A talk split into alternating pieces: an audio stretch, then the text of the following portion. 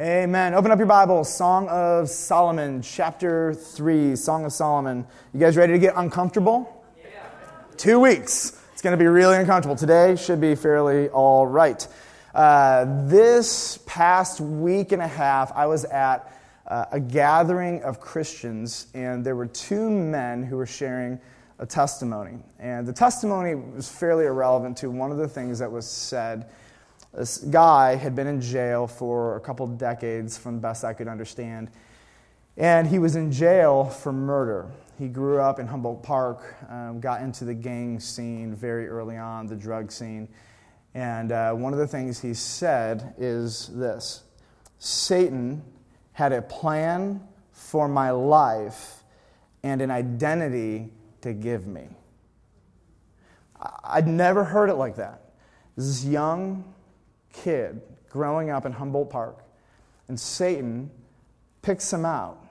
And he has a plan for that kid's life. And he was able to draw connections to these pivotal moments in his life where he saw it as nothing less than the evil one orchestrating his life, putting him in positions, and assigning an identity to him. You are a murderer. You are blank. And just this identity that was given to him profoundly. And he had to go to jail to have this identity dismantled and to have a new identity reassigned to him. Now, the identity that he had to realize that Satan wanted to give him was you are broken, defiled, and impure. And yet, Jesus in prison meets him and says, No, you are redeemed, you are whole, and you are pure in Jesus Christ. I've shared with you my exhaustive sadness with the state of Christian singles and engaged in the evangelical church. My wife and I are brokenhearted at what we see happening with the sexual immorality um, for those who claim the name of Jesus Christ. It is heartbreaking. And what we have learned is that from the moment kids grow up, that Satan has a plan for their life and an identity to give them. And we have to preach to them the truth. Moms, dads, pastors, leaders, friends, family friends, aunts, uncles, they're being bombarded with lies. And I'm here to tell you the church, singles, and engaged have bought hook, line, and sinker into the identity, into the plan of the evil one over and over again. And it's interesting when we talk to them, we say, whose fault is it? On one hand, I want to look at, look at these kids and say, um, I believe your parents are responsible for a significant portion of your not being developed with a solid Christian sexual ethic and view of sexuality. That's true. I also want to say the culture has heavily influenced you. You've bought hook, line, and sinker into their lives. But listen to me. This is really interesting. You can figure out what this means on your own. Almost all of them, you know who they hold responsible for not training them about sexual ethics and right sexual thinking? Do you know who it is? The church. It's interesting because I'm like, you want to blame the church? Where were your mom and dad? Where were your grandma and grandpa? Where were your aunts and uncles? Where were the God fearing men and women in your life? And it's interesting because here's what they say it was the church never taught it. The church taught us a wrong view. The church is responsible. I don't know if that's a ploy of the evil one. I don't know if it's everybody's fault, but here's what I know may it not be so at the village church. May it not be so with moms and dads and grandmas and grandpas. Um, I have heard from enough people, and I have no issue saying this. Um, we're old uh, this is not relevant. I want you to hear me. If you're old, you need to get a vocabulary to communicate the will of God in a compelling way to your kids and to your grandkids and to your great grandkids because you have a legacy to leave. You have God's wisdom and truth to share, and this is not irrelevant. If you even sit in this sermon and you hear, and maybe for the first time, empathize with the culture and the plight of young people and sexuality, I pray that God would give you clarity and He would give you wisdom and He would give you discernment and power to measurably change, we'll just say, the sexual development and identity and the plan that Satan has for the young people in our church and our life. And then you might say, this stops at young people. I'm telling you, talk to divorced and widowed people, and it is just as big of a problem.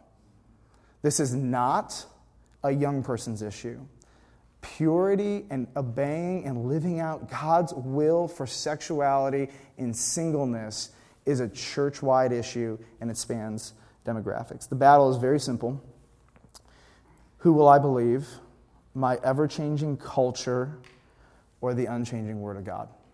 That is what this fundamentally comes down to. That is where the battle is in the hearts of everyone. Despite the tugs and the pulls and the heart wrenching relationships and the desires and the attractions, when you break it down, it comes down to this Who will I believe? The ever changing culture, the unchanging Word of God. Uh, when we talk to engaged couples and dating couples, uh, here's some things that we often, often hear We're getting married anyways. What does it change and what does it matter? I've already given up my virginity. Why does it matter now? For them, virginity and purity is about a physical act and not about a heart condition. If it doesn't make sense, then why should I obey? Isn't God's only concern monogamy? Isn't that his only concern? These are common threads that we're hearing regularly. There, um, I'll, I'll, leave the guy nameless, but there is a popular, um, now first time author, teacher, and podcaster who's making his way on the podcast circuit. And if that doesn't sound like a big deal to you, it is the front lines of training for many church leaders and many Christians right now. And so this guy is making his way through the podcast circuit. He's very influential. His personal podcast is enormous. And I listened to one of his podcasts on a very controversial sexual issue. It's controversial culturally, but it's not controversial biblically. Let me just tell you the subject is crystal clear. It's not really an issue. But here's, here's what he says. On this issue of sexual immorality, here's what he, he said I believe if I talked with the Apostle Paul, he would tell me it's wrong. But I don't see how it hurts anything. I guess I'm a theological pragmatist. So, this man is influencing. And this man has captured the language and the heart culture of younger people. I know what God's word says. I believe if I sat down with the Apostle Paul and asked him his opinion, but it doesn't make sense, so I'm a pragmatist. This is the pull of young people. And so, if you're not a Christian, what I'm going to say this morning, you're, you are not going to probably agree with 100%, and that's, that's fine. But if you are a Christian, the battle comes down to this Will I believe the ever changing culture or the unchanging Word of God? That's what this comes down to. And so you need to know when you are working with people, that is the battle, that is the issue. Who will you obey? And you just need to understand theological pragmatism is, is the battle. Now, Song of Solomon, you ready to go? I've done my introduction.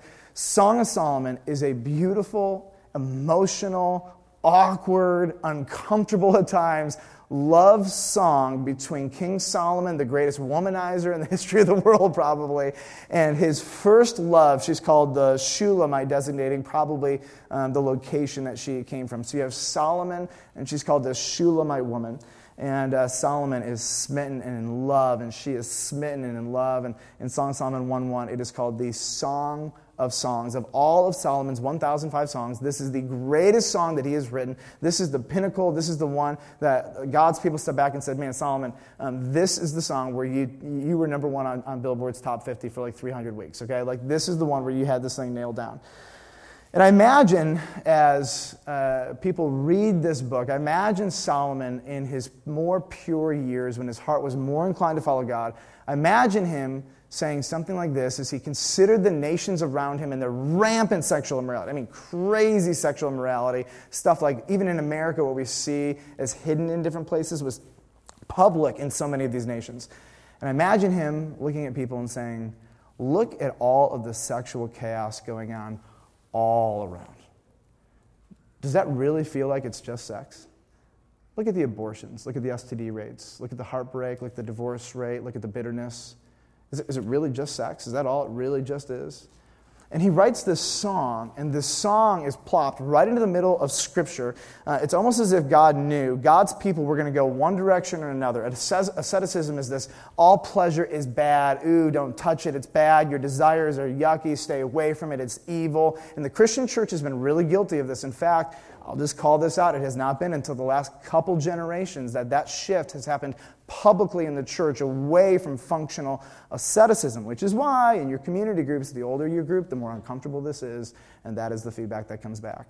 The younger the group, they are throwing out their issues. They are putting things on the table publicly. We're talking about cultural shifts in America from asceticism the other direction. But then there's the American culture, which is hedonism, which is if it feels good, indulge. If you desire it, it is who you are, it is your identity. And the church has to toe this line of we are not prudes, but we are not hedonists. We are not afraid of this subject but we are not liberal and just saying your identity is bound up in your sexual desire. We have to be better than this, we have to be more clear than this. Now, in this, in this, in this passage, this, this couple is finding themselves at the very beginning of Song of Solomon from um, probably engaged or just previously, uh, but right before they're engaged or betrothed. And the book follows them until um, really next week where they get married. So if we're going to talk about weddings, we're not talking about wedding nights. That's two weeks, okay? But next week we're going to talk about weddings. Just prepare your hearts and your children so you know when people should come in here. Um, and, and, then it takes them after their wedding um, through their marriage to the point where at the end of the book they get to leave, or particularly this woman gets to leave a legacy for some people. So it's a really interesting book that follows their story from dating engagement all the way until their older years. In the middle of it, they have some conflict and some fights, and it's filled with affection and lovesickness. And so, right, right now, here's what has happened Sol- Solomon um, has been separated from his fiancee all winter long. And last week, he comes bounding over the mountains like a gazelle, like a young stag, and, and he takes this woman on an incredible date. He takes her out into the fields, out into the pasture, and uh, they talk about threats to their relationship.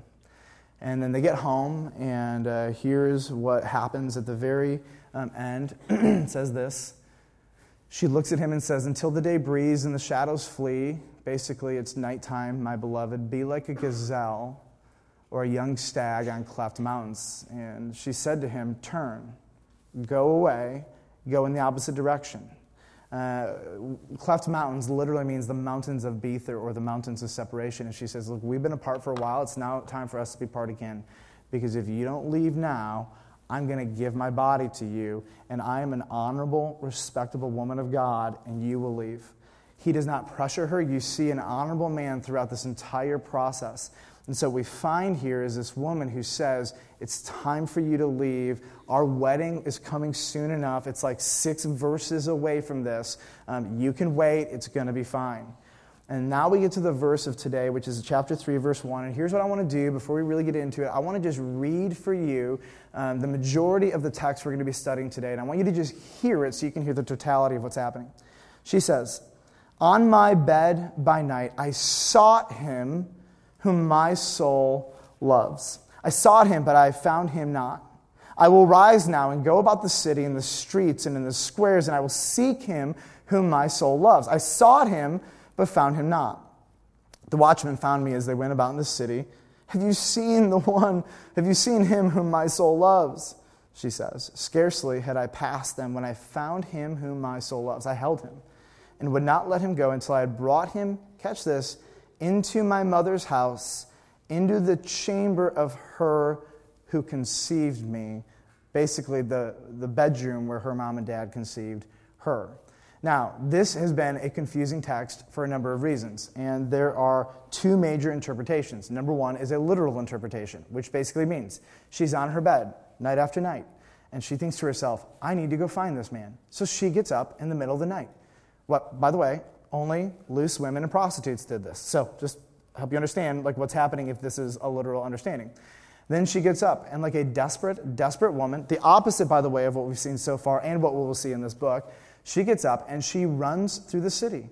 Finally, she sees some of the leaders, the guards, if you will, and she says, Have you seen him? And then, lo and behold, guess who's also out in the middle of the night roaming about the city? Who is it? Solomon. And then she's like, Hey, I left my pasture to come into the city of Jerusalem. I've been traveling for a few hours. I finally found you. Now we're going to travel a few hours back to the pasture where my mother's house lived, like I still live with my mom. We're going to kick her out of her bedroom, and you and I are going to go make love. Does that sound like rational to anybody else in this room, right? Um, so, the second interpretation, by the way, I've not read one commentator who believes this is actually intended to be a literal description of what happened. Um, I have read some crazy people who have said she is wrestling with the loss of her virginity and she's fearful about it. I mean, there are some crazy interpretations about this stuff. So, um, but the other interpretation, which the majority of commentators share, and I do as well, is that this is a dream. And there is actually really good textual reason for thinking this is a dream. Literally, she says, night after night. So this is a repetitive um, dream that she seems to be having. And then, number two, where is she doing the seeking? She's seeking for him on her bed. Meaning, while she's on her bed, she's having this dream. And here's what seems to be happening uh, Solomon parted ways. He went his way after their awesome date. And then she gathers the daughters of Jerusalem and basically says, Can I tell you about a dream I'm having? And here's what she's doing she's trying to affirm to them, like, this is good. This desire that I have for this man, this sexual desire, this love for him is really good. But can I tell you about this, like, nightmare that I'm having every, every single night? And this is really the point. Uh, the point is to show that her affection and desire is good and she is also going to contain it. We're going to watch this. So here's what we do know we know this follows a romantic date. We know that um, separation causes her desire to increase. And we also know they're not married because they're not living together. And the wedding doesn't happen until chapter 3, verse 6. So are they married? Everybody say no. No, great. And Song of Solomon 2, uh, sorry, we go to point number one in your notes. My desires are more powerful than, you can fill in the blank. I wrote logic, wise counsel, the best sermon you've ever heard, like this one, pretty sure. At the end of, of Song of Solomon, chapter 8, verse 7, um, she says, Many waters cannot quench love, neither can floods drown it. I mean, this is objectively one of the most powerful experiences any human being is going to go through to the point where many of you in this room have forsaken all other people and committed your entire life with very little knowledge of that person to one human being. You guys catch that?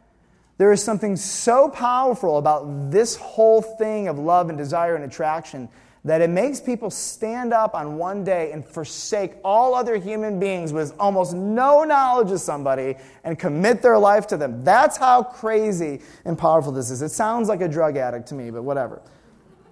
Which is why I want to preface this. I want to say if you don't have Jesus, you will be a slave to your desires because they're more powerful than you can possibly imagine. There is no issue like sexuality, desires, and relationships that makes me want to see people trust Jesus more because it is the primary place in their life where they are out of control. They are controlled by their desires and their emotions. And it's like Jesus just wants to come in and say, How's it going without me? And if you talk to almost every single person on this planet, their sexual and relational lives are in absolute chaos. And let's be honest, so is the church. But you have the Holy Spirit. It doesn't have to be like this. Verse 1, she says, On my bed, by night, literally night after night, I sought him whom my soul loves. I want to share with you three things about desires. Sexual desires are uniquely powerful. Look at verse 1. On my bed by night I sought. Verse 2, I will seek him. Verse 2, I sought him but found him not. Verse 3, have you seen him? Verse 4, when I found him, I held him and would not let him go until. Do you see how powerful these desires are? Now, I just need you to acknowledge this because as we move on in the sermon, you have to be able to stare sexual attraction and desire in the face and say, This is a God ordained powerful emotion, event, experience, set of hormones that will rush through my body. And if you underestimate its power, you will become a slave to it. One of the most important things to know is if you are going to be in control of your sexuality and your desires is you cannot underestimate the strength and the power that it actually has. Number 2, sexual desires are powerfully heightened, I would say through patient ahava. You might be like, "What the heck is ahava?" Uh, we've talked about this. There are three Hebrew words um, for love. And the first lo- word is raya. Raya is a friendship love. Raya means like you and me are buddies, okay? Pastor Tim and I, Pastor Craig and I were buddies. Um, the second word is dode. Say dode. dode. I just love that. Okay, good. You just said sexual love in church. I just want to let you know that. Okay, I'm good. It's a sexual love. It is the kind of love and desire where you want to give your body to somebody sexually. It's a whole different set of hormones and um, emotions that rush through your body that make you want to give yourself to this person. In Song Solomon chapter 1 verse 2, she says, "Let him kiss me with the kisses of his mouth for your dode, your love, your dode is better than wine." And then ahava is different. This is a word that's going to come up regularly in this text. Ahava is a soul connection, deep, lifelong, loyal commitment. It goes deeper than friendship. It's the foundation that you experience dode, or at least you're supposed to experience. It is long, deep soul love. Verse 1, she says, I sought. Verse 2, I will seek. Verse 3, have you seen? Verse 4, have I found? I sought him whom my soul loves. I will seek him whom my soul loves. Have you seen him whom my soul loves? I found him whom my soul loves. If you just read this, him whom my soul loves comes up four times in four verses. It's constant. And here's what she's saying Him whom I have this deep soul connection. She is not saying, I am seeking for him whom I have a good friendship with. She is not saying, I am seeking for my lover. She's saying, Have you seen my best friend, the one whom I've given my soul to? And this is what I think is just so powerful is that her sexual desire is heightened through patient ahava. So here's, here's the deal. Your body, you know this because you're smart, you're alive. Your body wants dode now in moments. And when you get dode now, okay, desire goes down. But when you hold off, okay, and you build an ahava relationship, dode can be sustainable over a long period of time. It's a very different relationship. And here's what she's saying I am not going to just give my body over to dode. I am going to give my body over to ahava. I'm going to build a long lasting relationship with this guy. And this is just kind of a rule for women. A woman who has ahava wants to give her dode to a man, wants to. A secure, godly woman who has real ahava with a godly man will want to give him the. Number three, observe this powerful sexual desires are God affirmed. The reason this book is in here is to battle the lies of hedonism or asceticism.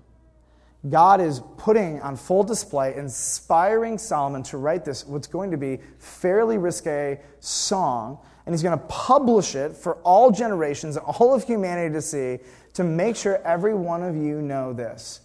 God affirms sexual desire. God made it. He is not prude. Now, again, some of you, you know this, but I want to ask you, do you believe it? So, moms and dads, let's have a little chat. Are you prepared to affirm and protect your child's God ordained sexual awakening and adolescence? Are you prepared? Are you afraid of it? Are you prepared that they will have a necessary hormonal rush to their bodies, which will necessarily uh, result in sexual desire? Are you prepared to affirm, as this culture bombards them with lies of hedonism, or maybe their former church culture bombards them with lies of asceticism? Are you prepared to say, God made you good? God made you right? But hear me, your desires are broken.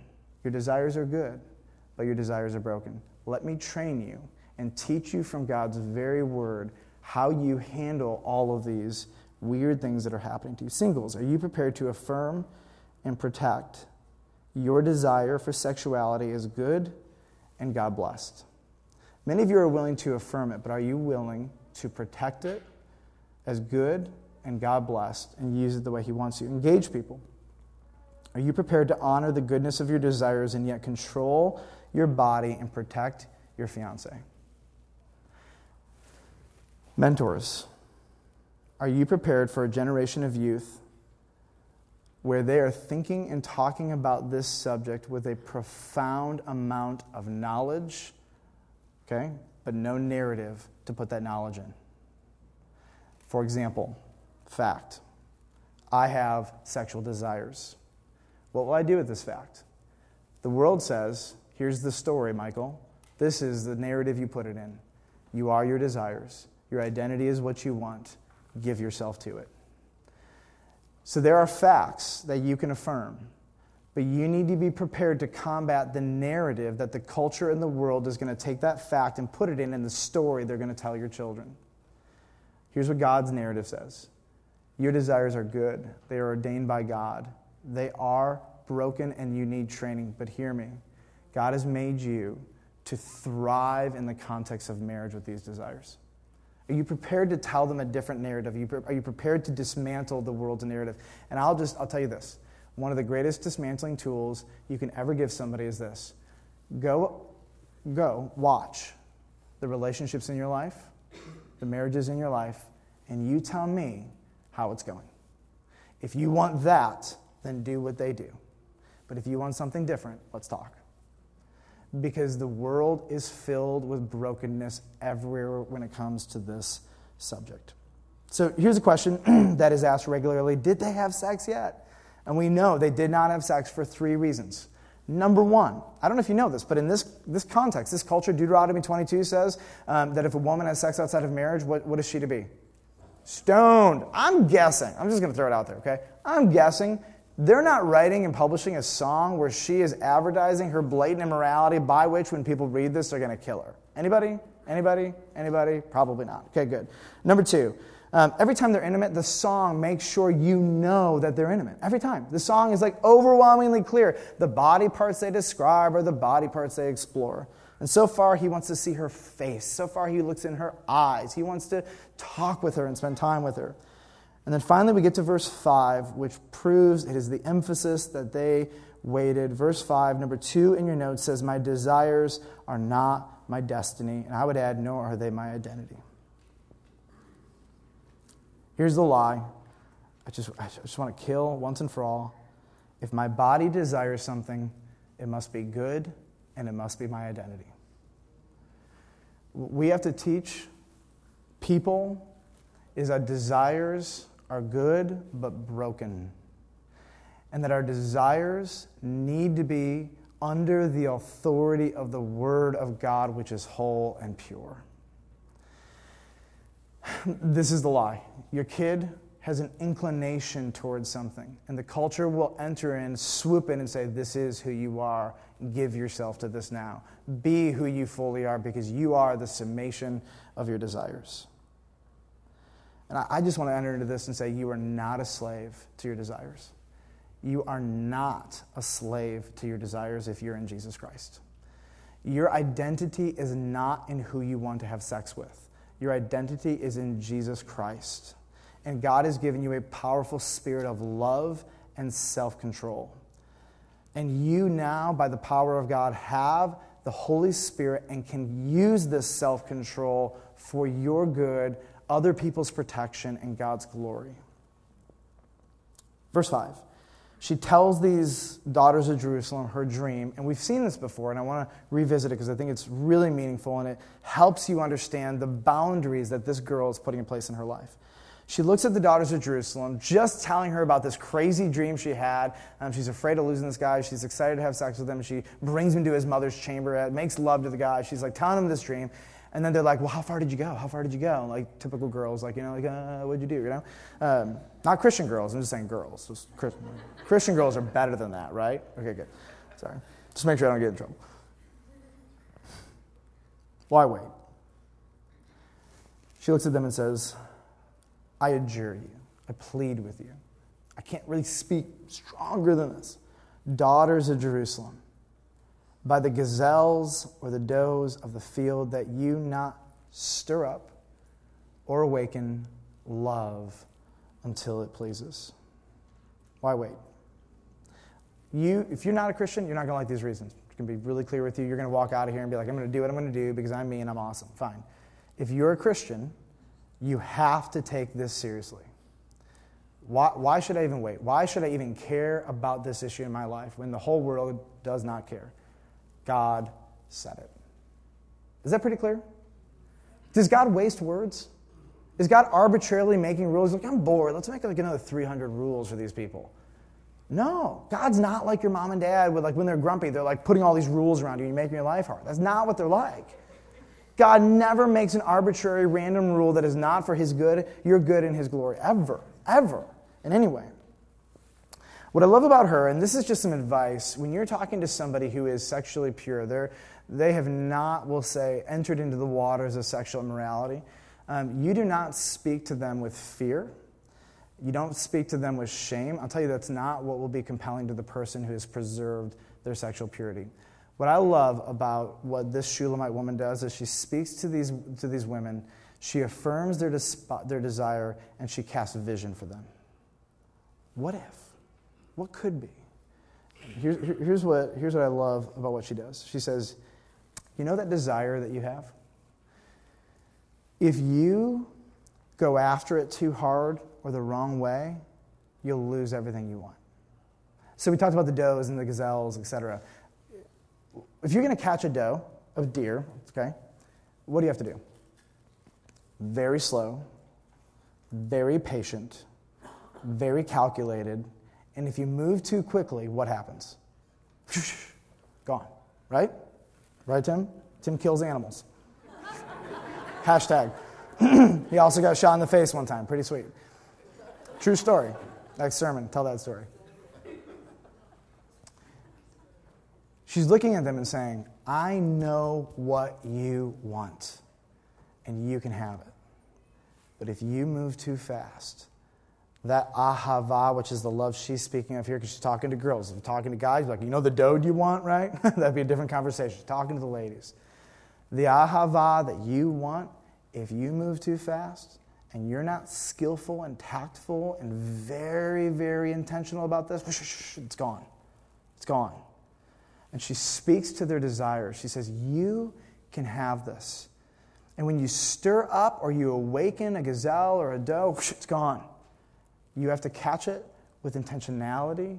And if you can be cautious and intentional, you can get the animal. That's what she's saying. And yet, that is not what our culture says. Our culture says, run when you see it, start screaming and go after it. Well, what happens when you scream at a deer you're trying to hunt? It's gone, right?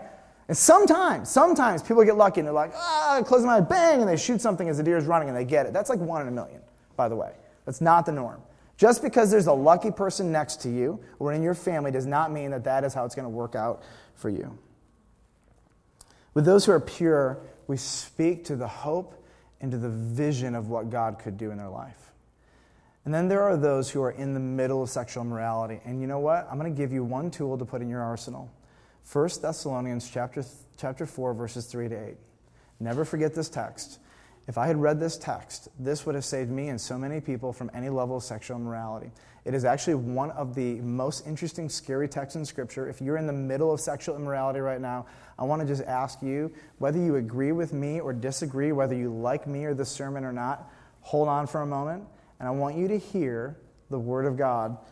1 Thessalonians chapter 4, verse 3, 3 to 8. For this is the will of God, your sanctification, or your holiness, your righteousness that you abstain from sexual immorality. And so you, sexually immoral person, are saying, well, what does that really mean? I mean, how far can I go? Like, you're going to self justify, which is what desires do, because desires, unchecked, make us irrational, which is true.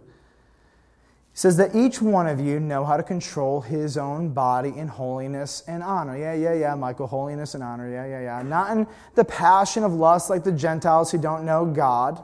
Got it. And then this is what he says Christian, hear me you who are in immorality right now, that no one transgress and wrong his brother in this matter.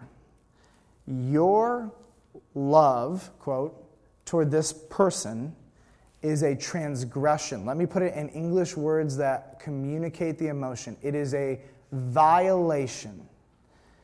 If you had a daughter and some dude tried to have sex with her, you would say, You are violating my daughter, right? Even if your daughter is complicit, would you be angry? The answer for every dude in this room is yes, right? Now, God in heaven is looking down and saying, You who engage in sexual immorality with another Christian, I mean, non Christian that's already off the table, it's been addressed with, you are transgressing that person. You are violating that person. But it doesn't stop here, right? I mean, the language keeps growing and escalating. He calls it a transgression. It's not sanctified or blessed by God. He says this that no one transgress and wrong his brother in this manner. Why? Because the Lord is an avenger in all things. As we told you beforehand and solemnly warned you. God has not called us for impurity, but in holiness. Therefore, whoever disregards this disregards not man, but God, who gives his Holy Spirit to you. Let me just plainly say this. When someone is in sexual immorality, you have a different conversation. And the different conversation is serious warning. And the conversation goes like this You too, you may be fine, but God calls this a violation, and his promise is vengeance. I taught a bunch of high schoolers um, last year on this, and I gave multiple illustrations of how I have seen sexual immorality amongst Christians go very bad for them through the course of their marriage. This has been a theme that my wife and I have experienced that couples who mess around with this the way over time, um, God has almost wired into the very rhythm and system of their relationship for it to harm them negatively. This has been a powerful reality that we've seen. Um, but God speaks directly into this, and He just has these stern warnings. If you want God to take vengeance on you, go this route. It's, is that serious, anybody? Why wait? Number two, because of sexuality's sheer power. 1 Corinthians 6.18, Paul says it a different way. Flee sexual immorality. This is, this is one of these verses that nobody knows what it means, but we know how to apply it. You know what I mean? Every other sin a person commits is outside his body, but the sexually immoral person sins against his own body. It's interesting. Like, it's almost like Paul saying, I would rather you steal or lie or cheat or manipulate than mess around with sexuality. Why? Because it has an unparalleled power over you than any other sin. And we watch this. Why wait? Number three, your utter value. I love the word utter, particularly because you think of cows, but it means like complete, right? It's like this trick word. Your utter value, you're to- like you are so valuable. It's, it's like somebody being given a million dollars and they just set it on fire. You just don't understand what you're holding in your hand. Your sexuality is a gift from God for another person should he ordain you to be married.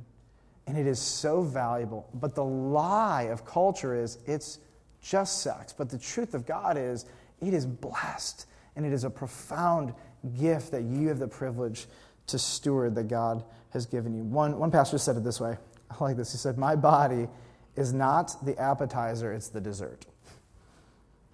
Most people want to go right for that. It's like, no, no, no, no. This, this is what comes at the end. This is not what you get at the beginning. Why do so, so many Christians ignore this? I'll give you two words desperation and lust. Mostly for the women, desperation. Not totally, but mostly. And mostly for the men, it's lust. Sometimes the men are desperate also. I don't want to do anything or, or, flirt with as anything as powerful as sexuality with a motivation of desperation or lust. I want to use this amazing thing that God has given me um, with a spirit of self control for the glory of God. And if you have not even tapped into, into this part of your life and you have still remained sexually pure, this is one of the most beautiful opportunities that you have to not believe the lies of culture uh, that are always changing, but to submit your life under the unchanging Word of God.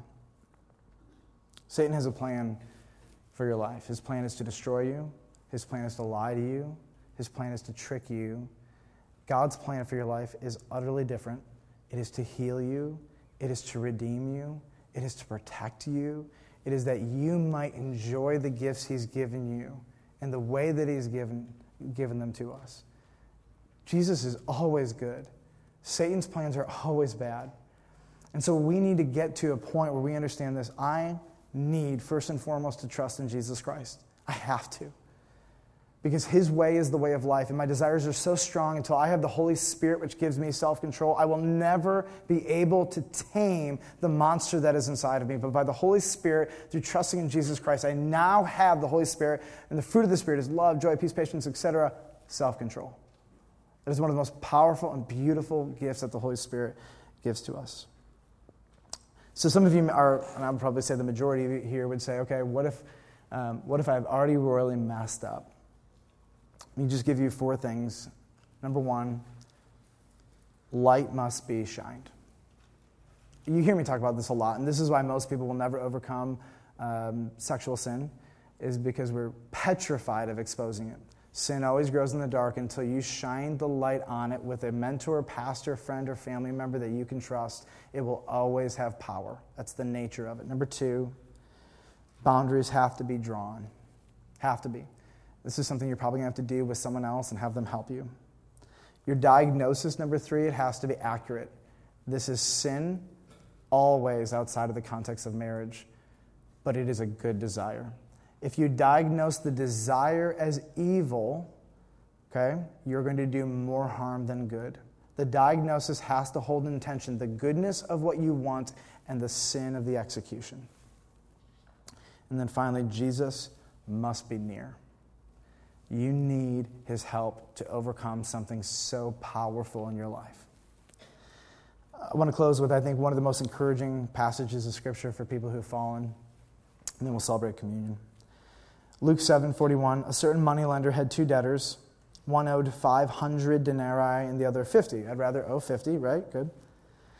When they could not pay, he canceled the debt of both. Now, which of them will love him more? Simon answered and said, Well, Jesus, you're so smart. The one, I suppose, for whom he canceled the larger debt. And he, Jesus, said to him, You have judged rightly.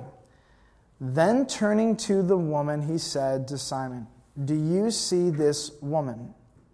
I entered your house. You gave me no water for my feet, but she has wet my feet with her tears and wiped them with her hair. You gave me no kiss, but from the time I came in, she has not ceased to kiss my feet. You did not anoint my head with oil, but she has anointed my feet with ointment. You know who this woman was? A sexually immoral woman where everybody in the community knew her sins. Jesus says, Therefore, I tell you, and I want you to hear me, if you have royally messed up, you, you're going to love Jesus. he says, I tell you, her sins, which are many, they are forgiven much. They are forgiven, for she loved much. But he who is forgiven little loves little. You know, it's interesting. The people who have the most grace and skill in dealing with young people's issues are the ones who've messed up, and the ones with the most judgment are the ones who were the good boys and girls. It's a crazy kind of thing that happens. Jesus looks at her he says to her, Your sins are forgiven. Some of you just need to hear that today. You are purified. This is being redeemed. This is not your identity. This is not your destiny. You are being given a second chance, or a third, or a fiftieth. And I think Jesus just loves to heal broken, shattered people. And let's be honest, this woman is one of the worst. And if he can look at her and say, You're forgiven, you're washed, can he do that for you? Verse 39 Then those who were at the table with him began to say among themselves, Who is this who even forgives sins? And he just looks at the woman because she's hearing this. Your faith has saved you. Go in peace. I have a hunch. Um, most of you are probably closer to the woman than you are to the pure person. I have a hunch. In dealing with most people, I've learned that the majority of Christians have not used their sexuality to honor, honor God. And I want to say, let's do things different. Let's learn from this couple. Let's receive the forgiveness of Jesus Christ. Let's repent of our immorality. Let's begin to grow a passion to train and encourage and develop the next generation of young people. That we won't be like the former generations who refused to talk about it. And we won't be like the former generations who told us that that desire is not from God. But we will affirm what God has made in them, but teach them to control it. We will teach them to use it for the honor of God in the context of marriage. That will produce healthy people. This is one of my core convictions. I believe that Village Church is going to raise up an incredibly awesome group of young people who go through junior high and high school. They're going to go into these crazy public schools that are doing crazy things, and they're going to have a mom and a dad, or two people in their life who love them. And they are going to be functional human beings, and they're going to be secure because pastors and leaders and teachers and mentors and friends and family and community group leaders look at their kids and constantly tell them you're loved, you're secure, you're valuable. They'll have a team of people hovering around them to protect them. They're going to grow up and they're going to see all these desperate boys and girls and men and women doing desperate, lusty things. And they're going to say, That's dumb. I'm going to do something different. Because I look at the families and the marriages in my church and I say, I'd like to be more like that than like those losers. And then they step back and they say, Huh, I see what people are doing in college, and they find a godly woman, and they believe the message of Song of Solomon, and they believe the message of Paul, and they say, I'm going to do this differently. And they don't carry with themselves into their marriage all of this baggage. And then you know what they do? They produce another generation after them of bright, shining lights in a crazy, dark world. I am convinced that in a few years, the world gets crazier. Our high school and junior high students are going to be so functional that non Christian kids are going to look at them and say, Why are you so different? And it's not going to be that difference from like 20 years ago when you were just nicer. It's going to be the difference from they are literally giving their entire lives over to sexual immorality, and these kids are going to be sexually pure and believe God at His word and not the lies of the culture. That is what I'm praying for. And if you want to see like a real awesome transformation, moms, dads, grandparents, church leaders, like take care of these kids, train them, teach them, stop being afraid. This is a sweet, beautiful opportunity that we have. It's amazing. And I get to talk to a bunch of parents whose kids are my age, and they are resolved, resolved to begin these discussions, to train them, their kids. It's a really awesome thing. And I have to tell you, I think we have the opportunity as a church to do this different. I think we have the opportunity to talk to our friends who are raising their kids and teach them about doing something different. There is no place that is uh, destroying people more swiftly, and we can be a bright light. So that's my prayer. And I want to take a minute. I just want to pray for you. I want to pray for our kids and uh, those of you who are engaged in dating and, and pray for God's blessing. Father, um, I just have so much hope for Village Church and also at the same time so much just sadness, God. I, I understand anyone in the world hearing this sermon is going to say, that is the dumbest thing they've ever heard. Lord, there's a veil. Lord, may there not be a veil over the eyes of those who have the Holy Spirit and have trusted in Jesus. God, we just. Um, are aware of how powerful this issue, how powerful desires are. Where they invade this girl's dreams night after night after night, and it's good you've made us like this. God, I thank you for this woman, this Shulamite woman's self control. I thank you for Solomon's honor of her, at least on the front end of their relationship. Um, and God, I pray that your Holy Spirit would equip multi generations of people, despite our generational baggage, to raise up another generation of bright, shining lights who are uniquely pure and righteous for the glory of Jesus Christ. Lord, would you do what we are unable to do? And Lord, for every person who has failed, which is everyone in this room to a degree or another, would you speak truth and security and forgiveness and identity to us? We are in Christ. We are forgiven. We are purified. Thank you for that. Thank you just for being so good to us. We pray this and we thank you in Jesus' name. Amen.